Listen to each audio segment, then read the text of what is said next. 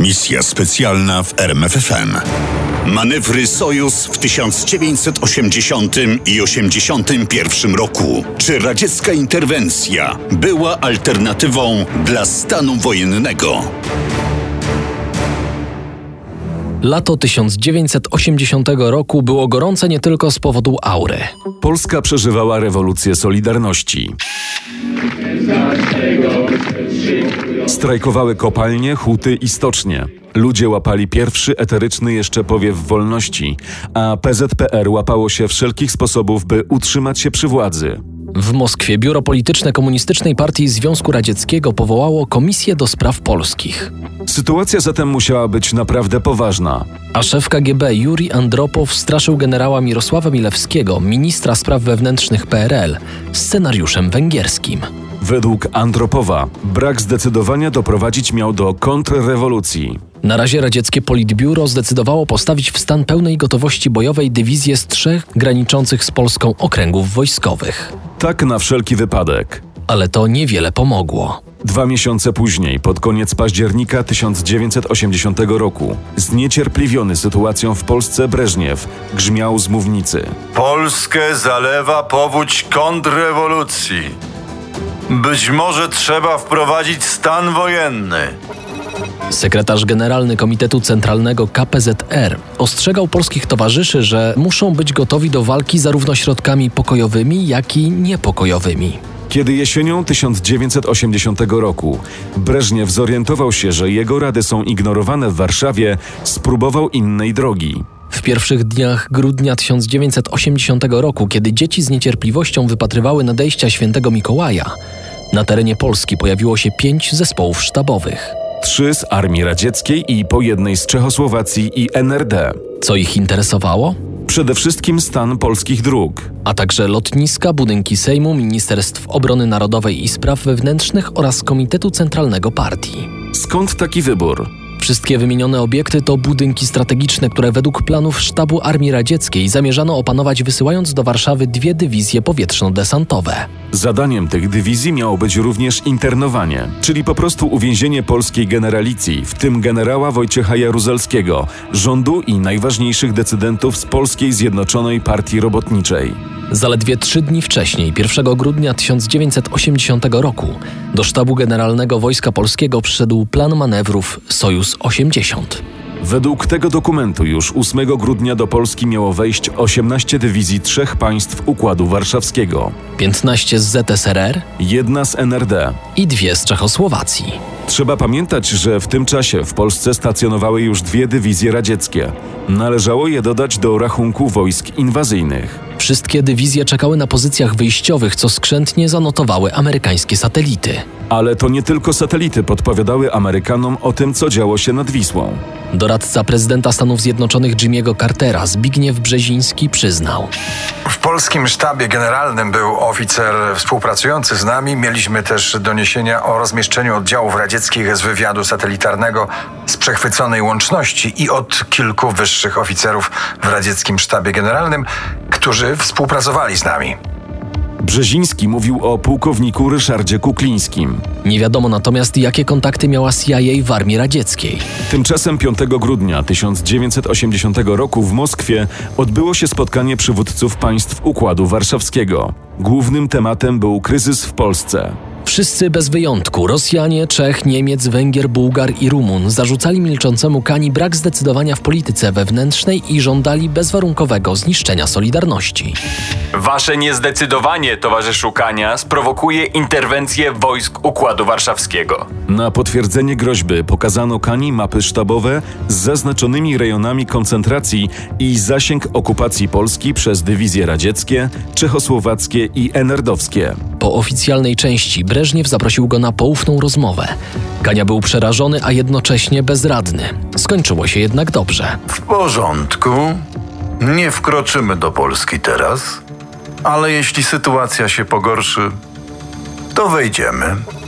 Kania odetchnął, a jednocześnie wiedział, że zagrożenie nie minęło. Czy Breżniew tylko straszył? Czy rzeczywiście chciał dywizjom radzieckim wydać rozkaz? Period! Trudno przypuszczać, że Breżniew przejął się skruszoną miną Kani. Co w takim razie spowodowało zmianę decyzji? Czy była tylko dobrze rozegranym blefem, czy może zaważyły inne czynniki? Trzeba pamiętać, że od roku armia radziecka tkwiła w górach Afganistanu i wcale nie zanosiło się na szybkie zakończenie wojny, którą planowano jako Blitzkrieg. Piaski pustyń Afganistanu jeszcze przez 9 lat miały chłonąć krew radzieckich żołnierzy, głównie Rosjan i Ukraińców. Breżniew musiał wziąć pod uwagę, że wejście do Polski może przerodzić się w nową wojnę partyzancką. Musiał też wziąć pod uwagę sankcje gospodarcze, jakimi Zachód mógłby potraktować Związek Radziecki. Takie niebezpieczeństwo było realne. Moskwa sprzedawała Europie Zachodniej ropę i gaz. Gdyby bogaty Zachód przestał płacić mocną walutą, radziecki porządek zapadłby się w kryzysie ekonomicznym. Taką perspektywę dostrzegał nie tylko Breżniew i jego doradcy, ale również Stanisław Kania. Interwencja wojskowa przyniesie katastrofalne skutki nie tylko dla Polski, ale też Związku Radzieckiego. Powiedział Breżniewowi Kania. Nacisk towarzyszy radzieckich na Polskę nie zelżał. Wezwani do Moskwy w marcu 1981 roku, Jaruzelski i Kania musieli się tłumaczyć, dlaczego jeszcze nie wprowadzono stanu wyjątkowego. A jednocześnie rezydentura KGB w Warszawie meldowała, że tylko minister spraw wewnętrznych, generał Milewski, jest gotowy do zastosowania represji wobec wrogich elementów. Innymi słowy, milicja obywatelska i jej zmotoryzowane odwody, czyli ZOMO. Natomiast biuro polityczne nadal się wahało. To była prawda. Pierwszy sekretarz Stanisław Kania miał powiedzieć: Mimo nacisku Kremla, nie mam zamiaru użyć siły wobec opozycji. Nie chcę przejść do historii jako rzeźnik polskiego narodu. Kania przyznał również, że ani rząd, ani partia nie są gotowi do konfrontacji z Solidarnością.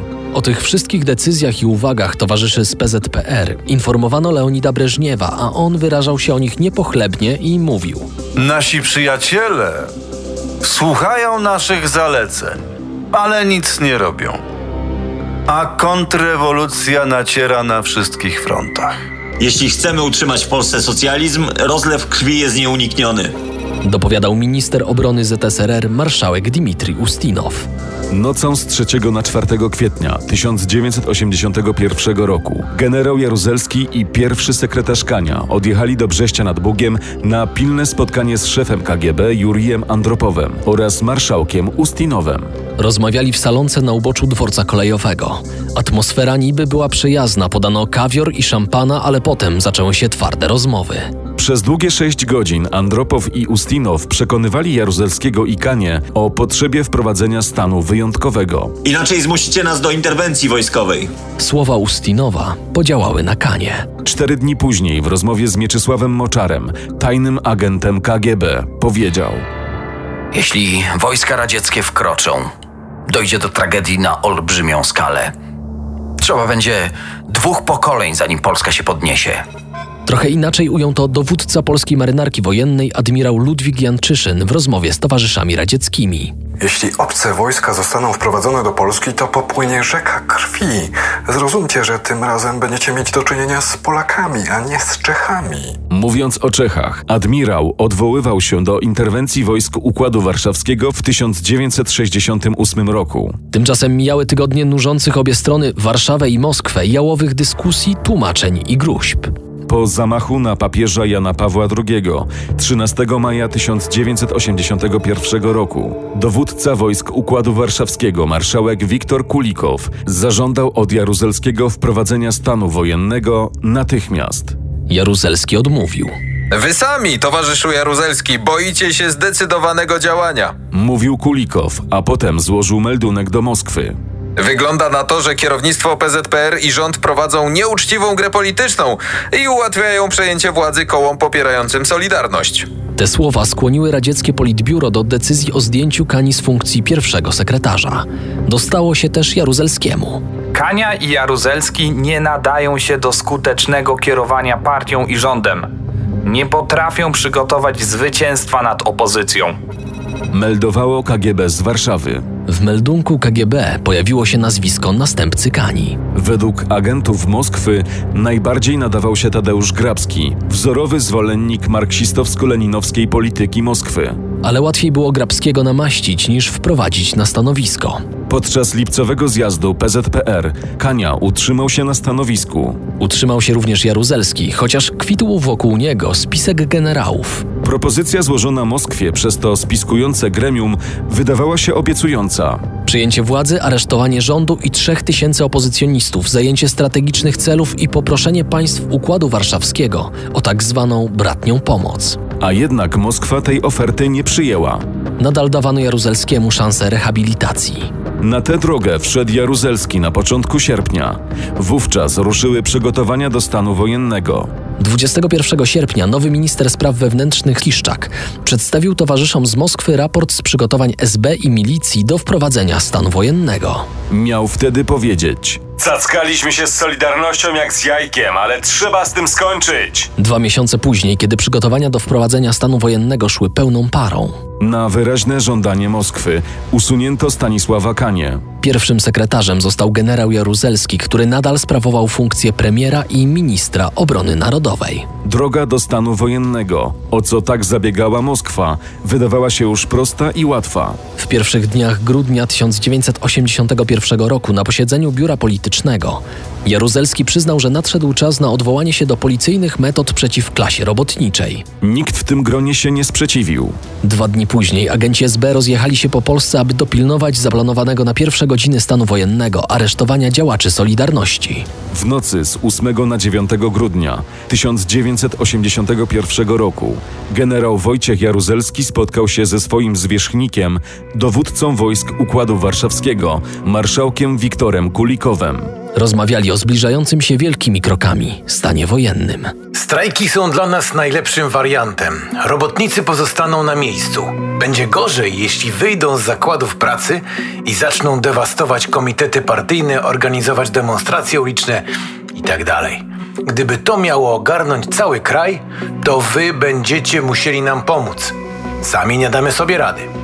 Jeżeli nie starczy waszych sił, to pewnie trzeba będzie wykorzystać tarczę 81, ale myślę, wojsko polskie samo poradzi sobie z tą garstką rewolucjonistów.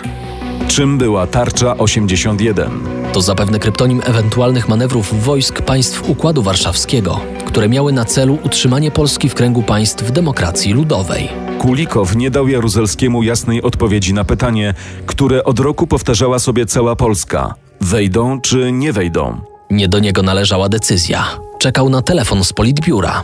Następnego dnia, 10 grudnia, radzieckie Politbiuro rozpatrywało plusy i minusy wkroczenia do Polski. Szef KGB Juri Andropow twierdził: Nie możemy ryzykować. Andrzej Gromyko, minister spraw zagranicznych, postawił sprawę jasno. Nie może być żadnego wprowadzenia wojsk do Polski. Ambasador radziecki w Polsce otrzymał polecenie przekazania Jaruzelskiemu decyzji. Nie wejdziemy! Nie ma mowy! Nie wejdziemy! 12 grudnia Jaruzelski zadzwonił do Moskwy, prosząc o zgodę na rozpoczęcie Operacji X, bowiem takim kryptonimem oznaczono wprowadzenie stanu wojennego. Breżniew wyraził zgodę. Jeśli nam się nie uda, Mówił Jaruzelski. to nie zostanie mi nic innego, jak palnąć sobie w łeb. Generał Jaruzelski naprawdę bał się siły Solidarności i społeczeństwa polskiego. Obawy miał również Kiszczak. Jeżeli operacja zawiedzie i będziemy musieli zapłacić życiem za jej niepowodzenie, wówczas Związek Radziecki musi być przygotowany na obecność wrogiego państwa u swych zachodnich granic. Taka retoryka sugerowała perspektywę obrony socjalizmu w Polsce za wszelką cenę. Czy w wypadku porażki stanu wojennego do Polski weszłoby 18 dywizji w ramach wspomnianych przez Kulikowa manewrów Tarcza 81? Niezwykle trudno odpowiedzieć na to pytanie. A czy armia radziecka w ogóle była przygotowana do interwencji w Polsce? Szef Sztabu Sił Zbrojnych Układu Warszawskiego generał Anatolij Gripkow odpowiedział tak. Słuszne jest pytanie, czy istniał realny plan wprowadzenia sojuszniczych wojsk do Polski. Tak, taki plan istniał. Lecz nadal otwarte pozostaje pytanie, czy groźba była realna. Może służyła tylko wywarciu presji na Warszawie. Fakty, których ślady znajdujemy w archiwach, potwierdzają właśnie te wersje. Czy to aby nie po to, by nastraszyć Jaruzelskiego w grudniu 1980 roku przekazano polskiemu sztabowi plany inwazji? Przed północą z 12 na 13 grudnia w całym kraju zamilkły telefony. Kilka minut później, gdy wybiła 12, do ponad 4000 mieszkań zapukało SB i milicja. Aresztowania trwały całą noc i następny dzień. Nad ranem w niedzielę 13 grudnia telewizja pokazała przemówienie generała Jaruzelskiego.